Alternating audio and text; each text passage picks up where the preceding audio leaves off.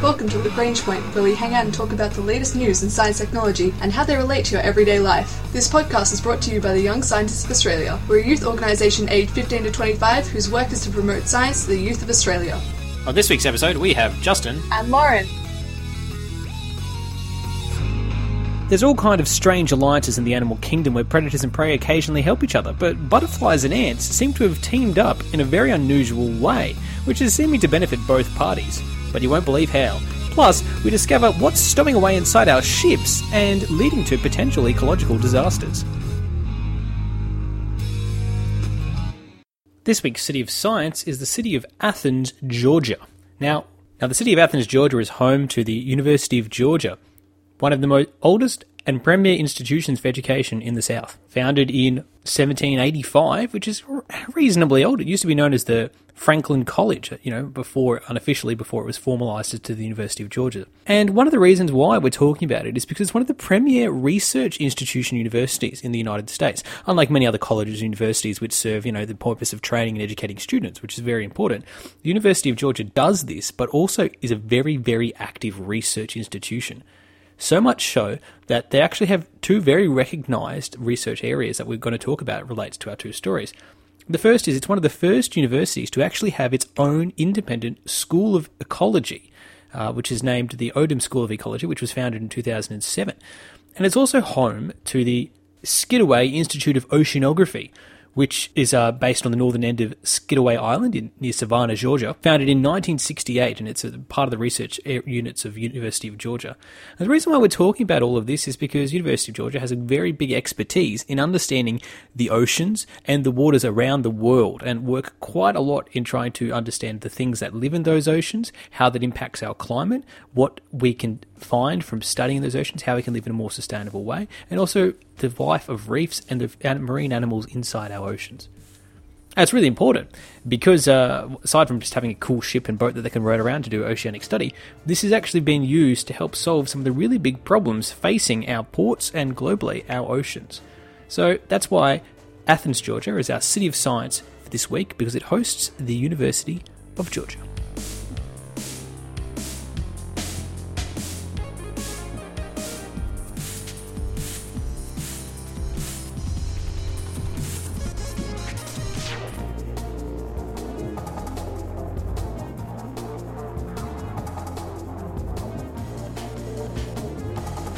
So, Justin, you know me. I love to go on holiday.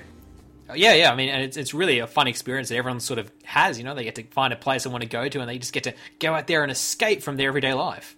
I mean, did I ever tell you that story of that time that I stowed away on a ship? And by stow away, I mean I clung onto the side as I traveled from one country to the other. That seems like a very perilous and also cold way to travel. Well, I have a question for you. If I did manage to to do that, how could you could you predict how long I would be able to survive in that other country for? Well, I guess it depends on how much sustenance you get out of salt and seawater and brine. But uh, say if you went to Antarctica, you probably survive a lot less time than say if you went to the lovely north coast of Queensland in the Great Barrier Reef, where the water is a lovely 24 degrees. Um, but it's a serious problem. Like it's hard to think about this, but our ships that carry everything from the uh, the mobile phone that you're probably listening to this on, or the computer, or the food that you ate for dinner from one country to the next, has come probably or been involved with something that's come over a ship. And these ships take on a lot of water in form of ballast, basically in these big tanks inside the ships as well. And that's all fine. And that you know, go okay, well that's that's cool, Justin. Ships have water inside them. I guess that makes sense. But Inside that water is often stowaways, things like crabs, barnacles, jellyfish, you name it, anything that can survive in a small environment in a big tank for a long time and uh, not really not really be that fussed. So we're bringing surprise presents to other countries? Yeah, basically, our cargo ships are hauling more than just cargo. They're hauling dangerous species, invasive species that invade the environment that they sort of go into. So at a big port, when the ships empty their ballast tanks again, or when they're getting close to it, they'll release all these jellyfish and crabs and barnacles that they've been carrying into their new home. And all of a sudden, that little environment has to cope with a rapid influx of visitors, and visitors who don't have a ticket to leave. So, Justin, there has to be a reason why we're talking about this, right? Well, yeah, and it's and, and it seems kind of like a trivial problem, but uh, it's causing a lot of damage. It's estimated by the U.S. Fish and Wildlife Service that it's causing about 120 billion dollars worth of damage in the U.S. alone, which is that's that's a lot of money. That like, that's killing a lot of fish and a lot of produce and a lot of environments, and that's just in one country. So, are we finding a way to stop this, or a way to predict what's going to happen? And and that's really the hard part because scientists are looking for a reason why some areas are invaded and other areas aren't invaded. And they've been a, a huge study using data from countries like Australia and New Zealand, which have really isolated and strict border control regions because you know can only way you can get to us is via ship. So we've got good records on what's coming in and out through our biosecurity um, which is great. But it also means that we've got some unique species here that we want to protect, and we can easily pick up when something that doesn't belong here makes its way here. So we've been using uh, researchers from the University of Georgia have been using the records from Australia, America, and New Zealand to really build this big model and catalog all the different types of species of marine invertebrates uh, that they've sort of normally live on the ocean floor but get swept up into these ships. And from 138 different species, they managed to find a really good predictor for why a species is a successful invader and why another species isn't. Okay, so that's going to be something like, you know, body size or how they move around or like larva reproduction or something like that, right? Yeah, something, you know, something logical like, well, that's a really aggressive crab that's sort of made for that kind of new environment. It's going to really succeed there. But mm. when they, that's what the scientists expected to find. And when they did all their number crunching and data analysis, science surprised them with a bit of a twist, and that is that no, really, the best predictor for all of this is in fact just how long that area has been exposed to that potential trade route or that connection. The size, the shape, it's any advantage of the individual thing don't necessarily matter as much as the length of time. Sooner or later, an invader is going to make its way through and survive. And this this is pretty worrying because it means that there's areas that we, we that are safe right now that may just be only a matter of time before a sneaky and crafty invader manages to find its way in. So it'll be at one point in time there will be chihuahuas all over the earth. Well, if chihuahuas lived at the bottom of the ocean and traveled inside ships' ballast tanks surrounded by salt water, then yes, yes, we have to worry about a plague of chihuahuas. But it is an important challenge for helping manage our ecosystems and keeping them safe. So, a lot of new ship designs have tried to work out ways to sort of prevent things like barnacles, crabs, and starfish from sort of hanging out inside them, but it's a real struggle that our eco- ecologists are trying to do to protect our beautiful native wildlife from these invading marine species. And it's another thing to watch out for when you're in port.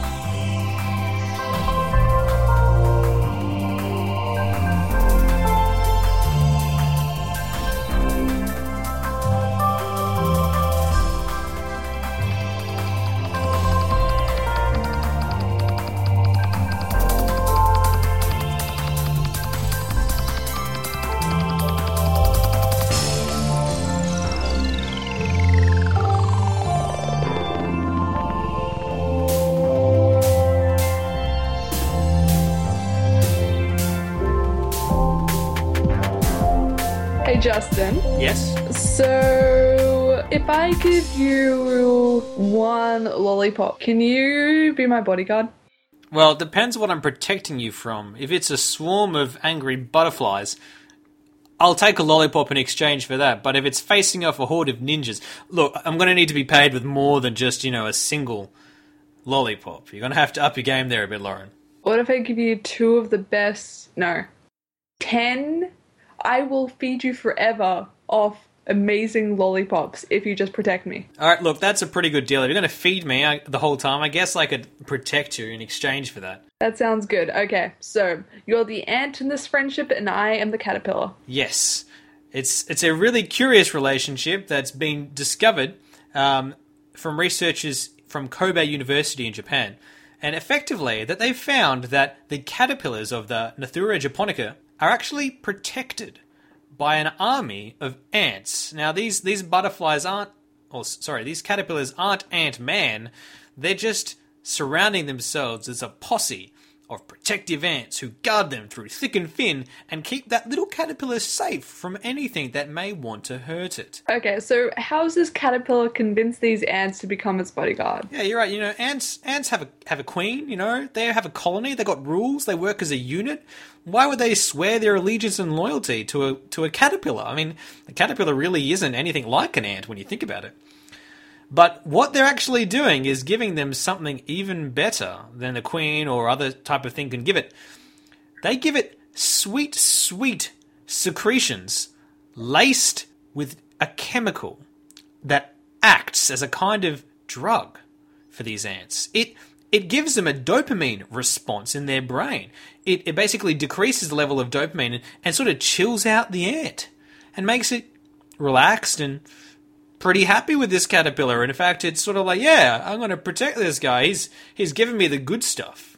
He knows where it's at. So it basically starts brainwashing the ants. effectively, he it brainwashes the ants by uh, giving them a taste of something that they can't get anywhere else because it's a secretion only produced by these caterpillars.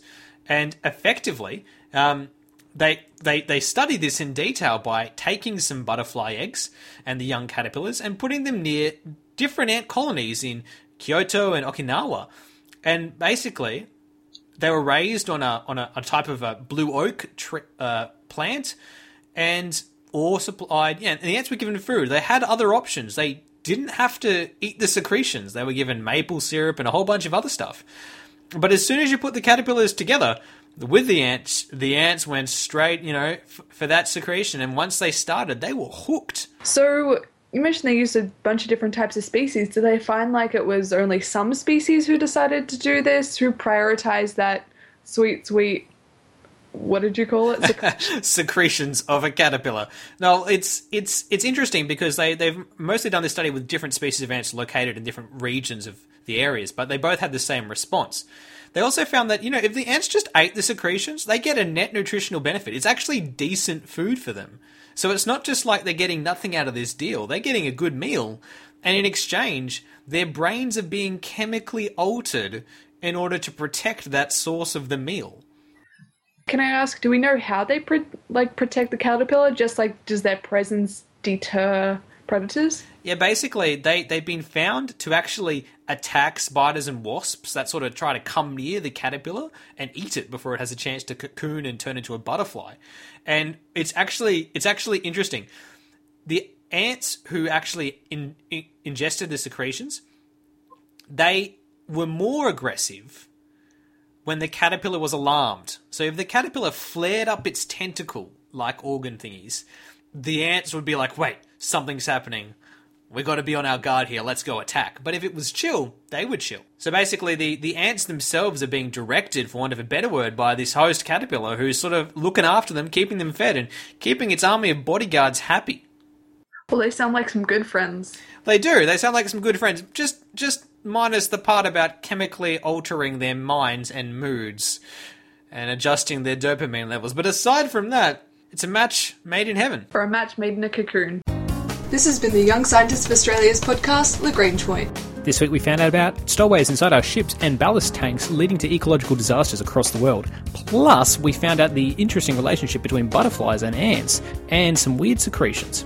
Our ending theme was composed by Audionautics. Head to ysa.org.au for more information about the Young Scientists of Australia.